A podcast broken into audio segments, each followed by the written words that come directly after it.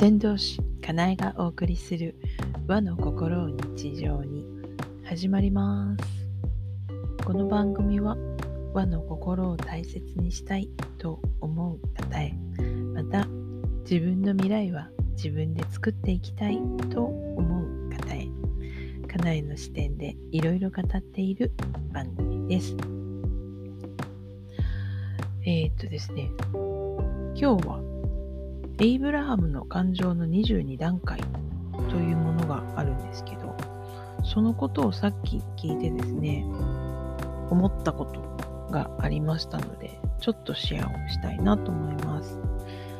エイブラハムの感情の22段階っていうのをご存知の方はね、えーと、いらっしゃるかなと思いますけど、感情に22種類のグラデーションがあるんですね。グラデーションっていうのはこの段階的に色が変わる様子グラデーションって言いますね。で、一番端っこ、ポジティブの端っこは愛です。愛から、うん、そうですね、1、2、3、4、5、6、7、7つ目が満足というのがあるんですけど、愛から満足までの7種類の言葉、7段階は、まあ、ポジティブな感情なんですね。満足の隣にあるのが退屈。退屈から先がネガティブな感情になります。ネガティブの方だけ、えー、だというと退屈、悲観、不足、戸惑い、落胆、不安、心配、自責、失望、怒り、復讐心、敵意、嫉妬、罪悪感、そして最後が絶望になります。で、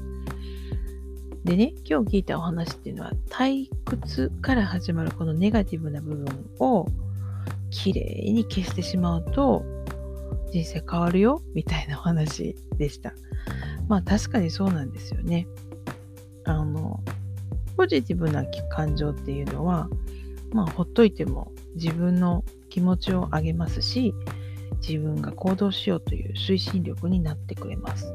なので、えー、っと、自分の命を運ぶ運命自体はいい方向に行くわけですよね。なんですけど、退屈以降のネガティブなものは、やはり自分で何とか解消していかなきゃいけないっていうところがあるので、まあ、ネガティブな思いが出れば、それを何とかしようと、皆さん対処はされると思うんですけど、こうやって具体的な単語で並べられると、これ一つ一つを取り上げて対処するっていうことが可能になるんですよね。なのでこ、のエイブラハムの感情の22段階、えしばらく私目の前に置いてですね、一個ずつそれをテーマに、えーと、感情のリセットをやろうかなって思い立ちました。まずは退屈。そしてそれが終わったら悲観。それが終わったら不足っていう形ですね。はい。皆さんは自分の気持ちをニュートラルに保つ、もしくはネガティブな感情をリセットする手段をお持ちでしょうか？うん。あの、やっぱり自分の未来を作っていく、自分で作っていくっていうところに対しては、自分が行動できるそういうコンディションに自分で持っていく、メンテナンスしていくっていう発想がやっぱり必要かなと思います。メンテナンス方法あんまりないなどうしたらいいのかなっていう方はですね、